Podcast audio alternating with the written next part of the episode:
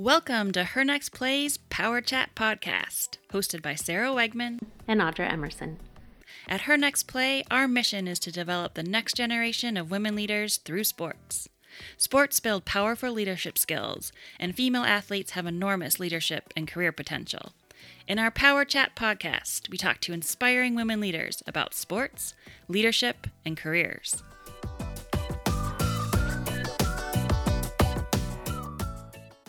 Hi, everyone. This is your host, Audra Emerson, and I'm excited to welcome our guest today, Kristen Shane, to the Her Next Play Power Chat podcast. Kristen is an inspirational leader and entrepreneur. She is currently the SVP of merchandising at PetSmart and is the founder and CEO of Fly Feet Running. Kristen's successful career in retail, beauty, and fitness industries has included leadership positions at Harry's Inc., Target Corp., and Accenture. Kristen has an MBA and bachelor degree in journalism from Indiana University, where she was a varsity competitive cheerleader. Kristen remains an avid athlete and has applied her running passion and leadership skills to volunteer positions at Girls on the Run and Twin Cities in Motion. Kristen, thank you for being on the podcast. Thanks for having me. I'm excited to chat. Good. Uh, you have uh, an amazing career, and there's so much that I want to talk to you about. But let's start with Fly Feet Running tell me about Fly Feet and what really prompted you to start your own health and fitness company.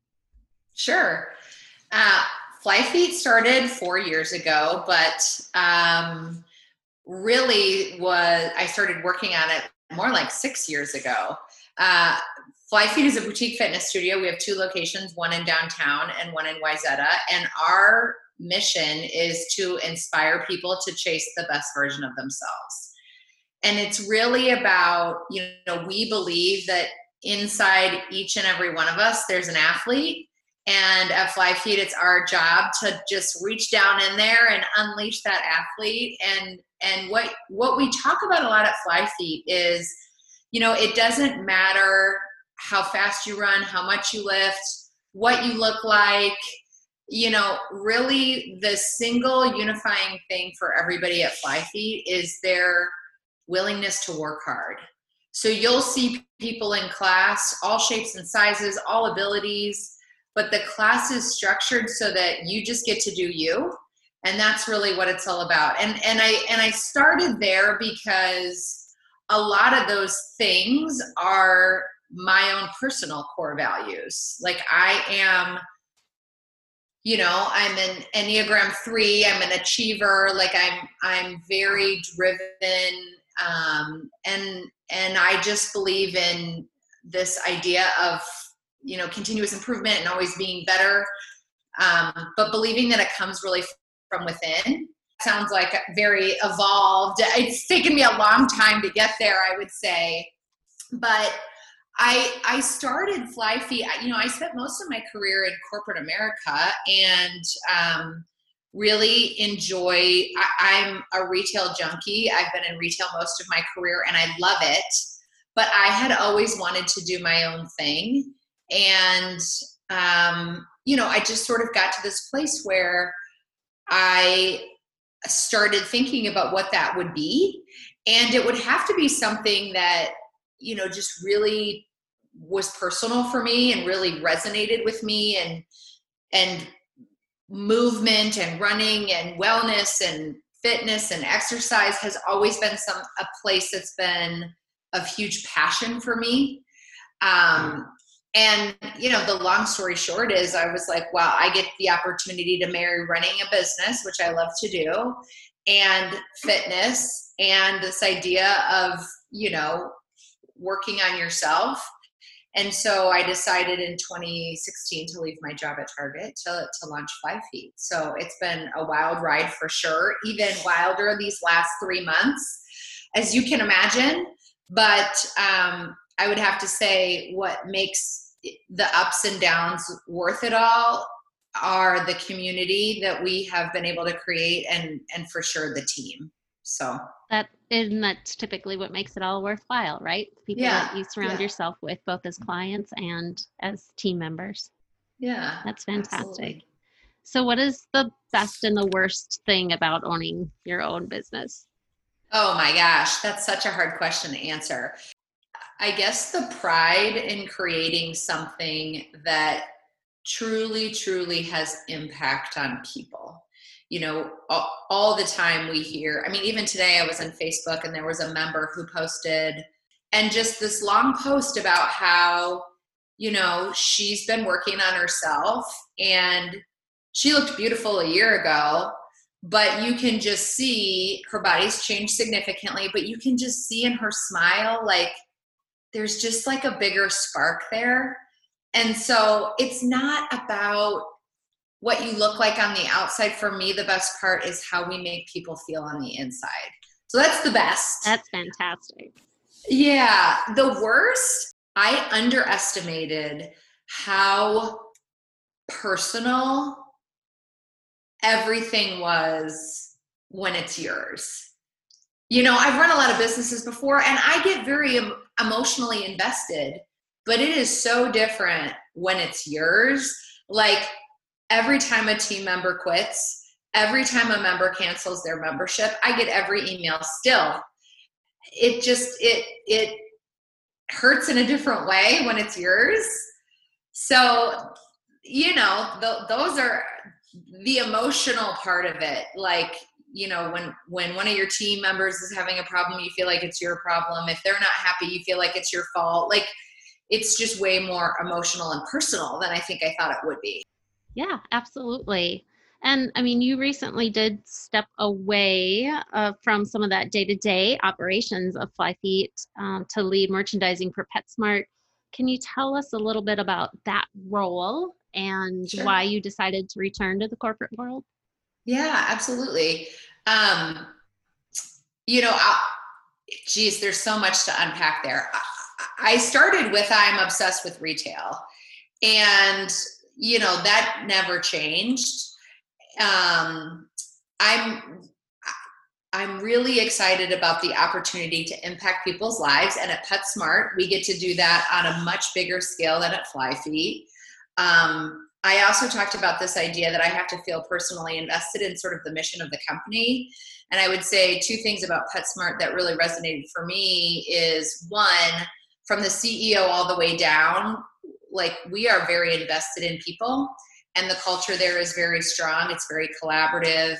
Um, and so that was really important to me. But at PetSmart, we believe um, pets make people better um, we believe pets make us better people and so that to me is just really inspiring um, i lead merchandising for for petsmart so um, i lead a team that creates the assortment and determines you know our go to market strategy both in the stores and on petsmart.com uh, and so that's to me really exciting because you know really that just means understanding you know our customers who are people who have pets and how we can make their lives better and and improve the bond between them and their pets. So it's it's a ton of fun. Um, you know we still have the two studios obviously in the twin cities uh, i still do daily calls with my team in the morning the time zone helps me right because i can get on the phone with them at seven o'clock here and it's nine o'clock there and so we still have daily calls. But I just have to say, we have a tremendous team that just, you know, it's so personal for them. Uh, and they do a wonderful job running the business. And so I'm just lucky that I'm able to do both yeah, right now. That's fantastic. You talked about pets make our lives better. What pets do you have in your life? Yes. Oh man, I wish I had him here. I I um he, he's asleep in his bed, but his name is Archie. He's a little French bulldog, and he is just full of spunk. So much fun. That is awesome. Good. Yeah. I love it. So, you and I both worked at Target. Ironically, didn't work together, yes. but it's a big place. Um, yeah. You at Target held numerous roles within merchandising, including, including leading their beauty and personal care business, you were advisor for Harry's. Um, you talk about your love for retail, but can you give our audience a sense for what merchandising as a profession is and sort of the role of merchandising in the retail business? Yeah, sure. Um, so, so at its at its in its simplest form, merchandising is all about understanding what your cust what problems you're solving for your customer. So, you know, when I ran the beauty business at Target, we really got to understand what what she was tr- how she relied on us for her beauty routine and how we could incrementally solve problems for her help her in her beauty journey. It's really digging into the people side of it and understanding what they're looking for to make their lives better. I mean it sounds kind of familiar right? Like that's i think for me the, the psychology around what makes us tick depending on what product category you're talk about, talking about is really where merchandising starts. So once you understand you know in in beauty if you're thinking about um, skincare for example there are a couple of different segments. Either you know you're over 40 and we're worried about our wrinkles or maybe you're you know in your late teens and you're worried about acne or maybe you're somewhere in the middle and you're trying to do preventative care it's really starting to understand like all the different problems you would try to solve for her. And then the most fun part you put together a product assortment to meet the needs of your consumer on that continuum. And so in beauty it happens to be age right? Because as you grow older, your problems change for better or worse. Oh yes, yes. Um, and in in the pet world, it's it's a little bit different because it depends on what kind of pet you have. It depends on small breed, large breed. Age is certainly a factor. And once you start to understand all of those things, you can start to put together a product assortment that shop. And I say she because the majority of our customers at PetSmart and and at Target are women. Um, and so you create this assortment that you, you know at a bare minimum meets her needs but your real goal is to create something that she just that is completely irresistible where she's just like oh my gosh i can't i'm excited to go to petsmart because i'm excited to know you know what's new and what's fun and what's innovative that i can buy to further the relationship with my with my pet. So a great example of that is, you know, our team saw that people wanted to hike and go on adventures with their pets. And so we created this line called Arcadia Trail. So if you go in our store today, we've got dog tents, we've got booties, we've got um, these harnesses to take uh, hikes with them, we've got portable dog bowls. I mean, life jackets, all of it to, to go camping with your dog, go hiking with your dog. I mean, even if you're living in an urban environment and you want to go walking with your dog and you just want to be prepared for anything, like we've got that for you. And and that's one of those things where she walks into the store and she's like, "Oh my gosh, like this is so cool. I didn't know I needed a dog tent, but I'm going to buy that thing, you know?" When you are in a leadership role within merchandising, you own that business. You drive that business and it is from sort of A to Z, that leadership piece of it. What skills or abilities makes someone a great merchandiser? And, and what do you look for, I guess, when you're hiring for your teams? Yes. Uh, well, so a couple of things. One is curiosity. So, a great merchant can anticipate the consumer's needs. And the only way you can do that is to, is to be curious and sort of a student of the culture. So the questions honestly that i'm asking myself today are yeah we should probably like amp up our antibacterial assortment. We probably should carry masks. We probably should like there's some obvious things but we're asking ourselves bigger more sociological questions around okay, yes, she's shopping more digitally now because you know she's less comfortable inside a physical store. But like, what are the bigger like? How are her shopping patterns going to change? How's the relationship with her pet going to change? How does just how she lives going to change? Is she going to be working from home longer? Does that mean you know she needs more milk bones for her dog is that you know it's it's bigger more lifestyle questions. Like those are the people who are wondering about things like that that are innovative and bold enough to find new ideas to create categories that maybe didn't exist. And that's what gives the magic to retail whether it's a physical store or online though that curiosity is what really drives you know a lot of it. I would also say the second one is merchandising retail and frankly a lot of you know what's out there today is a team sport. And so you have to be able to work with other people. You have to be able to um, you know lead through influence you have to be able to pull you know as you continue along in your career it becomes more and more important your ability to pull the best ideas out of the best people. It's not always your idea. And so you know i'm constantly asking myself like how do i support my team in a way that they feel empowered to like throw all the crazy ideas out there? Because they don't all have to stick but if a couple of them do that's a win um, so i think that's really important.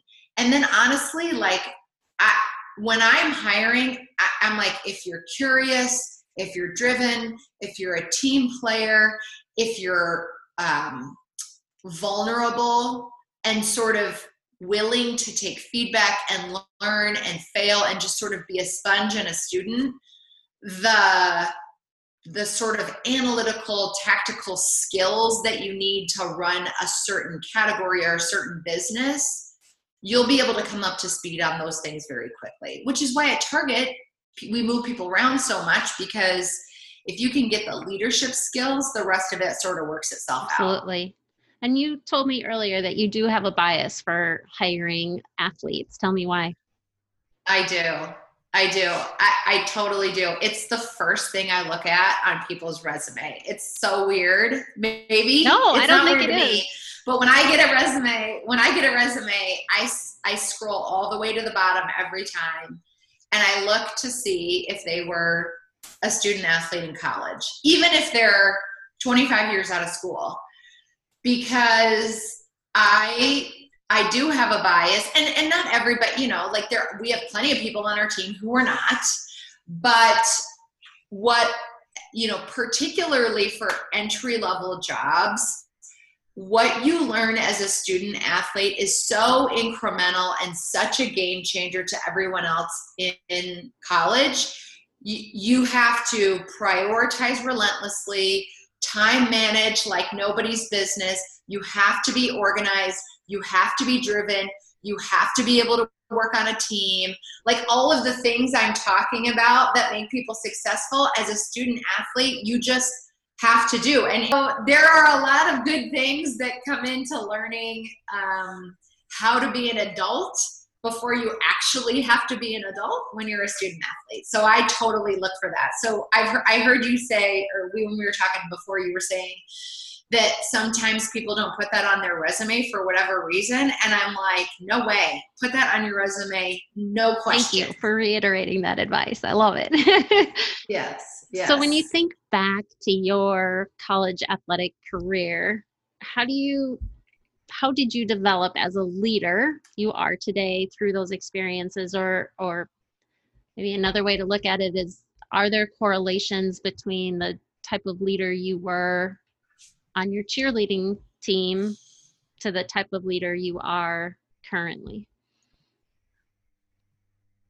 yeah i think failure is a huge part of success and you know, I went to IU, which is, you know, a Big Ten school, and the competition there is really fierce. And, you know, the it, I mean, I remember going to tryouts, and there are hundreds of girls from all over the country. And I'm like, oh my God, there's no way I'm gonna, like, how in the world am I gonna get through this? And, I just gave it my best in my first year. I I was like an I was an alternate. So I didn't I, I, guess I made the squad, but I was like not on the varsity.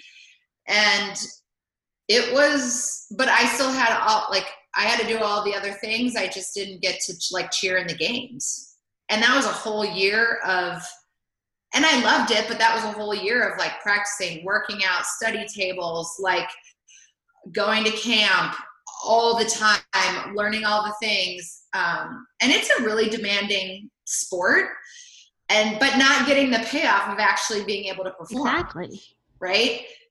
And so, you know, I worked really, really hard and, you know, I, I went out the second year and I made it. And and I think it would have been really easy for me to just sort of decide that maybe that wasn't the right thing for me because there are a lot of competing priorities in college but I, but I just refused to quit and you know I think that's really important and and over and over again like I was not the best um, there were always people that were better than me and I just didn't let that intimidate me I let it drive me but in a way that was good for me and I could still support everybody else around me. So so not competitive in a way that brings people down, but competitive in a way that helps drive me and, and then raise people up. And I, and you know, when you're not an athlete, that level of like competition and failure and like it, you're you're on the line and the stakes are high, like you just don't really experience that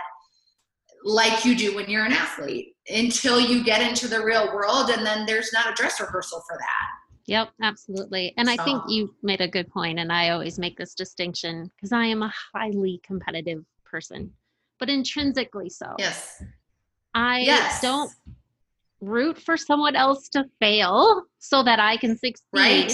but when i do look around and say oh yeah i'm not the best in this situation or don't bring the experience that these other people bring it motivates me to learn, to be curious, to drive, and to push more.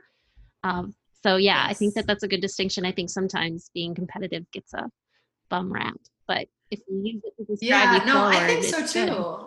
So tell me a little bit about the transition. We talked about your college career. What was that transition from college to career like for you? And, and, did you know exactly what you wanted to do? Did you you know just march out day one with a plan or how did that go? Oh my gosh no way. I did not have a plan. I did not i didn't really know what i wanted to do. You know i i was the first person in my family to go to college i i was a journalism major um, I did a ton of internships in advertising because that's where I thought I wanted to be. Um, I really, you know, I wanted to be close to the customer. I wanted to sort of put together cool ad campaigns and things like that. And I was a business minor. And, um, you know, my senior year, I, I, interviewed with the journalism school and I interviewed with the business school. And with the journalism school, I got a job offer to go do a 10 week unpaid internship at an ad agency in Chicago, which I was like over the moon about. My dad was like, How are you going to eat? I was like, That's a great question. I'm That's not secondary sure. concern um, right now. Yeah. yes, exactly. Um, and I interviewed through the business school and I interviewed with a consulting firm um, called Accenture. And they gave me a job offer with you know, offering me more money than I ever thought I'd make, you know, as a 22 year old graduate. And I feel like that's what a lot of us do when we don't know what we want to do after college is we go into consulting. And so that's exactly what I did. Um, so I moved to Chicago. I worked for Accenture for four years. You know, it, um, I learned two things. Number one, I, I learned what the professional who the professional kristen was or at least i got a semblance of understanding like getting into the professional world you know um, in consulting I, I got to work on a lot of different projects it, it allowed me to sort of um, you know understand the expectations in the professional world and how to show up and how to solve problems and all of that but consulting would just didn't light my fire. It I am too as an athlete, like I am too results oriented. Like I want to know the score, I want to know if I won, I want to know that I had an impact on it. And in consulting it's just not like that, right? You you work on a project, you make a bunch of recommendations, and then you hope whoever your client is does it the way you want it to be done and you move on. So for me, that was just not, I was just too far away from the customer. Um, and so from there, I went to the opposite end of the spectrum. I joined the Peace Corps and I worked in small business development. So you talk about like one side of the spectrum to the other. I mean, I lived in a small little village in El Salvador.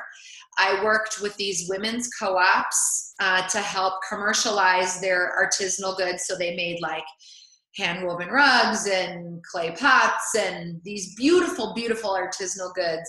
Um, and that to me was like, I, it just was like such an unbelievable experience. Like to work with these women and help them develop business plans and help them bring these things to market was just really, really cool. And while I was there, I applied to business school, which I feel like a lot of us do again when we don't exactly know what we want to do. But um, I actually, when I was in business school, wrote a business plan to open a retail store and sell these women's artisanal goods. And my dad was like, You don't know anything about retail. You should at least get retail experience before you do this. And that's honestly what landed me at Target so and then when i got to target it i love i fell in love with merchandising because you're sort of like a mini ceo you run the business you run the p&l but there's no risk right? Like it's with house money right, if you yeah. will. So i stayed at target for a really long time just because i loved my my career there. And then as as we just said i i eventually left and started my own. Yeah. But there was never, I always joke with my friends, one day I'm going to write a book and the title is going to be This Was Always the Plan. And then underneath it, it's going to say Making It Up as I Go Along. Because honestly, like to the external, it may look like I have a plan, but I mean, let's be clear. I am letting the universe take well, over. but I do think recent college graduates or or even student athletes that are still in college look at someone like yourself and think, oh my gosh, how am I going to get from here to there?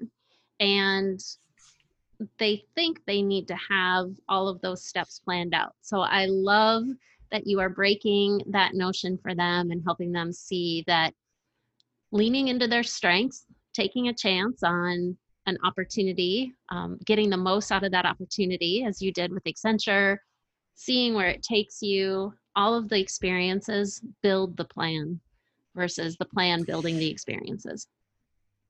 That's right. And I think what you said makes me remember like when so I'm sitting here with you know fly feet i almost said fly feet's up and running i mean we are up and running but we're at 25% capacity because of covid-19 and all that but you know, we have two studios, the business is successful. Like four years later, even more than four years now, but um, when someone says like how did you do that and i'm sitting here on the other side of it i'm like wow that seems overwhelming and i would just say like my best piece of advice young or old tenured in their career new in their career honestly like you just have to take the right next step.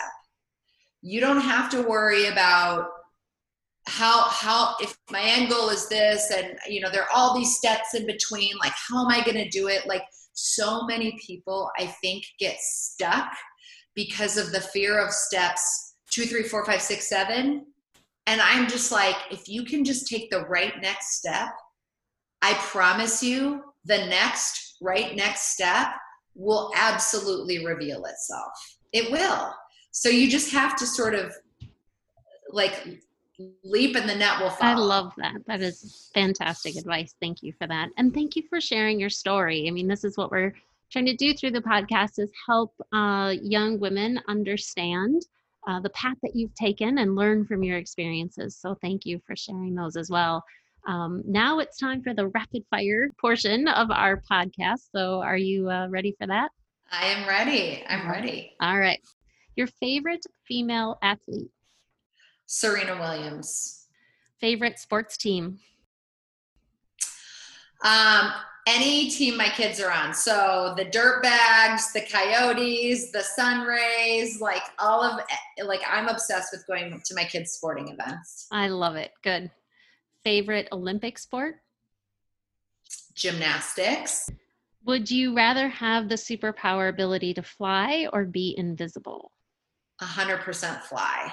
So, are you a sweet or salty kind of gal? Sweet. All the way. What's the last show you binge watched? Uh, Ozark, which is super dark. All right, good recommendation. Uh, do you prefer Twitter, Instagram, or Facebook? Uh, Instagram. Great. If you could vacation at a beach house or lake house, which would you choose? Beach house. Your favorite podcast? There's so many. I love Brene Brown's. I love um, Oprah's Super Soul Conversations, and I love How I Built This. Fantastic. First music concert ever. Oh my gosh, this is embarrassing. New Kids on the Block. Really? Yes. so who is your favorite out of the new kids? Oh my God, all of them. Their hair, Donnie, I don't know. They were all like so dreamy. Yep, they were. All right. Well, that is a wrap. And I thank you, Kristen, for inspiring us with your journey and helping us learn from all of your experiences. Thank you for joining us today. Oh, thank you so much for having me. I really appreciate it. It was a lot of fun. And that's a wrap. Thank you for listening to the Her Next Play Power Chat podcast. We hope you've been inspired to become part of our community and join us in our mission to develop the next generation of women leaders through sports. You can help support us by heading to our website at www.hernextplay.org to join our booster club as a donor or a volunteer. And follow us on LinkedIn, Instagram, Facebook, or Twitter at Her Next Play to learn more about our programs and upcoming events. We'll be back soon for the next Power Chat.